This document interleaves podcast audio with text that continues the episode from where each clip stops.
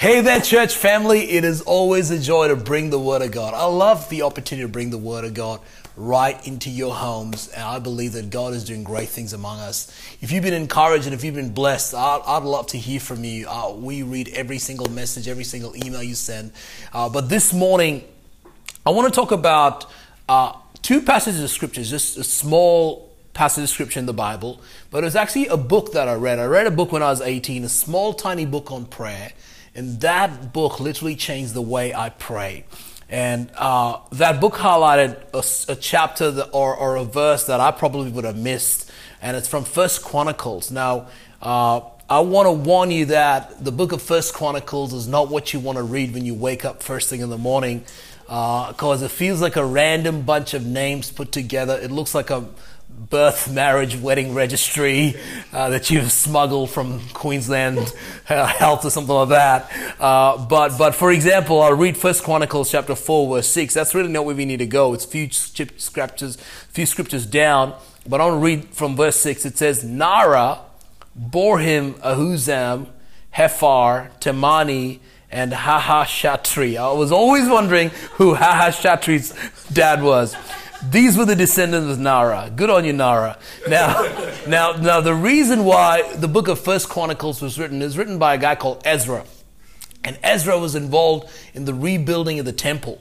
And the reason why you might, if you've ever read the Bible and you read all these names and stuff like that, obviously there's many factors of chron- chronological linkages and stuff like that.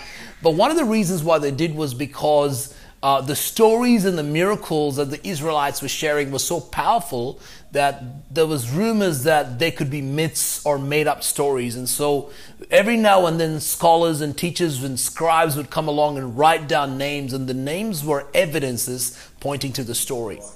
So when they would make references to a mountain and there was a name there or a family or a clan or a tribe, and the primary reason why Ezra wrote the book of First Chronicles was because when he wrote it, David was no more the king. David's family, David's descendants were no more the kings of Israel. They'd sort of all lost their power and all that sort of stuff. And he was trying to point back to the tribe of Judah, which we know is quite powerful because one day Jesus is going to come back. Uh, one day Jesus was going to come through that tribe, and he's from that tribe. And so pointing back to David. So the next verse it says, "The sons of Helah, Zereth, Zohar, Ethan, and Koz." Who was the father of Anub, Hazzobebah, of the clans of Ahariel, son of Harum. Very, very good information. But now we've got verse, I've just read verse uh, 6, verse 7, verse 8, but check out what verse 9 says. So we have in this, what I'm trying to say is, you know, this one gave birth to that one, that one gave birth to that one, and then verse 9, it changes courses. Verse 9 goes something like this Jabez was more honorable than his brothers. His mother had named him Jabez, saying, I gave birth to him in pain. Verse 10 and Jabez cried out to the Lord of Israel, and he said, Oh, that you would bless me and enlarge my territory. Let your hand be with me and keep me from harm, so that I will be free from pain. And then you know what it says? And God granted his request, and he was blessed. And then you know what? It's almost like Ezra goes back into, and this one gave birth to that, and that one gave birth to that. It's almost like he was, he was, he was on the job, filling the registry of who signed in and who signed out, and all of a sudden gets caught up in a trance and he needs to point this and and imagine, it's almost like imagine you're reading a form on ancestry.com, and then, ladies and gentlemen, we've got to interrupt this moment and put an ad in front of you. That's literally what it feels like. But for, for Ezra to stop what he was doing and to point and reference this one person, now, nowhere else in the Bible do we read about Jabez. Yeah. And, and, and, and if, the, if he hadn't done that, we would never, we would not have this moment. We would have never heard about this thing. But this grabbed my attention, calls for the for the writer to stop doing what he was doing and to give us that much detail about Jabez, we've got to pause and observe. Now, we do not know the finer details of Jabez, but we can make a few assumptions. So, the first thing we understand is the name Jabez means pain.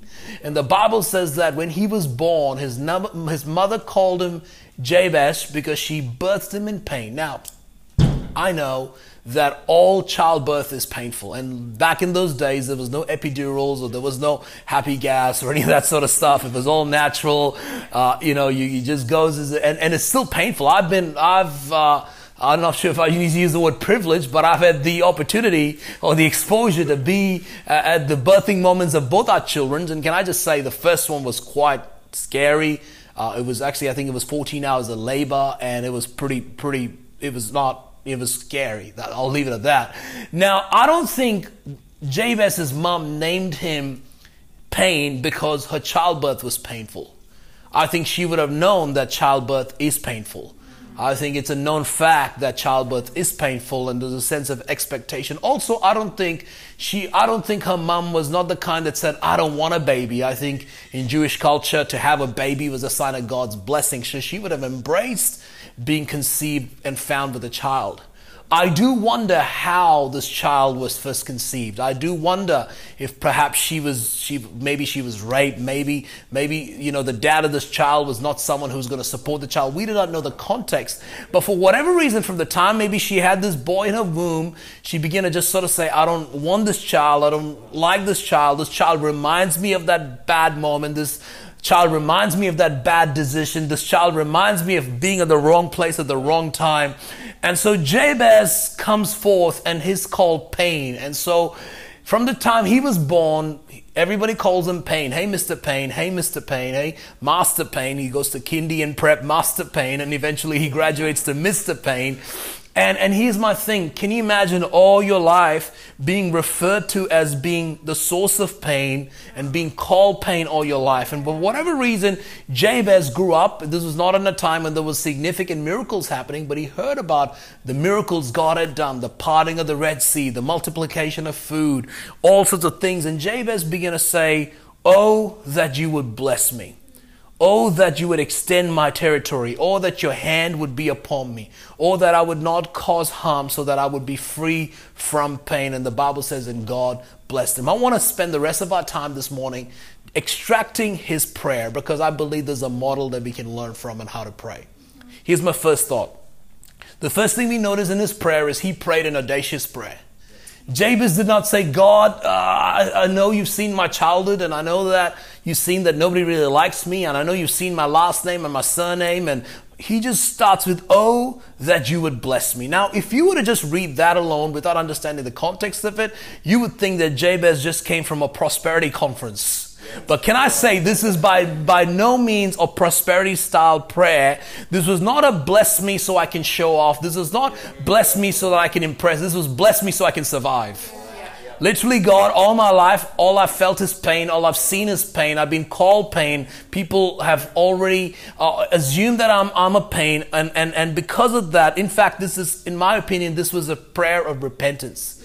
This was literally saying, Yes, I am a source of pain, but I want to turn away from being a pain, but I cannot turn away unless you grace me and unless you bless me. Sounds a bit like salvation, doesn't it? We can't do this on our own. Oh, that you would bless me. And and and I want I want to encourage us because I think a lot of times as, as followers of Jesus, we struggle to pray audacious prayers. We make apologies. A one request for blessing is added by 10 formats and 10 forms of disclaimers because of this and because of this and I know I'm not worthy of this and but I want to give us I want to I want to challenge us during this time to pray audacious prayers. The disciples themselves prayed audacious, audacious prayers. In Acts chapter 4, it says in verse 29, they, they were challenged and they were threatened and it says, Lord, look at the threats of these people and now let us speak your word with, word with great boldness. And then the disciples literally say, stretch your hands and use us for healing. I think that's a bit arrogant. Like, God, Use me. I want to heal people. I want to prophesy people. That's what they prayed. In other words, they were praying audacious prayer because they knew that they could not spread the gospel without the hand of God on their lives, without the blessing of God on their life. In this season, I want to encourage you to pray audacious prayers. The second thing we notice in this prayer is, oh, that you would bless me. Then he says, oh, that you would extend, enlarge my territory. Here's my second thought. He believed big. He believed big. Now, we're being isolated. We're in a time of isolation. We're a time of being limited. But, in, but don't let our physical limitation come in the way of our emotional and our intellectual and our spiritual thinking. We need to keep thinking big. We need to keep believing big. And, and, and Jabez, what he was saying was, he was saying, I need you to extend my influence. I need you to give me favor. Perhaps, I do not know, I do not know, maybe he had a business and he was saying, God, even my, my business cards, are, everyone's throwing it in the bin because it starts with pain, you know, uh, pain, pain, pain jobs, you know what I'm saying? Pain plumbings, you know, like, like enlarge my network. He was saying, let's put favor upon me. Now, here's the thing. I don't. I could spend all day talking about this, but he says, "Enlarge my territories." Jewish scholars say when he said that prayer, what he was saying was, back in the day, they did not always live in homes; they lived in tents, and their houses, the way their tents were designed, was they were they were they were pegged down. And what Jabez was saying was that he was saying, "I want you to take out the nail of my tent, and I want you to stretch out my tent and stamp it or stab it into new ground." Yeah. Here's what I'm saying no one can pray that unless they know their limitations. He knew his limitations, and so he knew what he was asking for. Here's my question Do you know your limitations? And here's my second thought with that. Have you utilized what God has given you within your limitation? A bless me prayer is not for someone who is just sitting on what God has given them, but a bless me prayer is for someone that's already ex- expounded and expanded and utilized everything that God has already entrusted them with. And what he was saying was, God, I've utilized the territory, I've utilized the territory that you've given me with this name. With this much pain, I've produced this. Now, can you take my produce and extend it? Are you with me? So in this season, don't just say, oh, bless me, God, bless me, God. No, no, no. What you got to be asking is, what are my limitations? Have I capitalized on my limitations? And now that I've capitalized my limitations, I actually know where my territories lie and say, God, I know you've given me influence here, but I'm praying for more influence. God, I, know, I know you've given me this much and I've been faithful. I know you've given me one talent and I've made it two. I know you've given me five and I've made it ten. I know you've given me two, I've made it four. Uh, God, I want you to enlarge my territories. I want, I, want, I've been faithful with this territory. Now I want you to enlarge. If you're watching, one great way you can, you can be an extension of enlarging this territory. If you're on church on Zoom, I want to put a challenge out there. Is there a neighbor? Is there a friend? Is there a family member that needs to be a part of enlarging your church on Zoom? That group that you're a part of, your little circle, your FaceTime group, whatever format you're using in reaching out to people, could, could there be one person that you got to be praying? This is not just about me, this is also about souls. He was saying, God, I want you to bless me so I can reach more people for your glory. Give me and show me people that I can reach for your glory. I want to take a moment to highlight one beautiful lady in our church. Uh, her name is Angela. I affectionately call her Sister Singapore. And, and I actually heard about uh, Angela years ago. I actually heard about her, her faith. And I know, Angela, you might be watching this and now the whole world's going to know your story.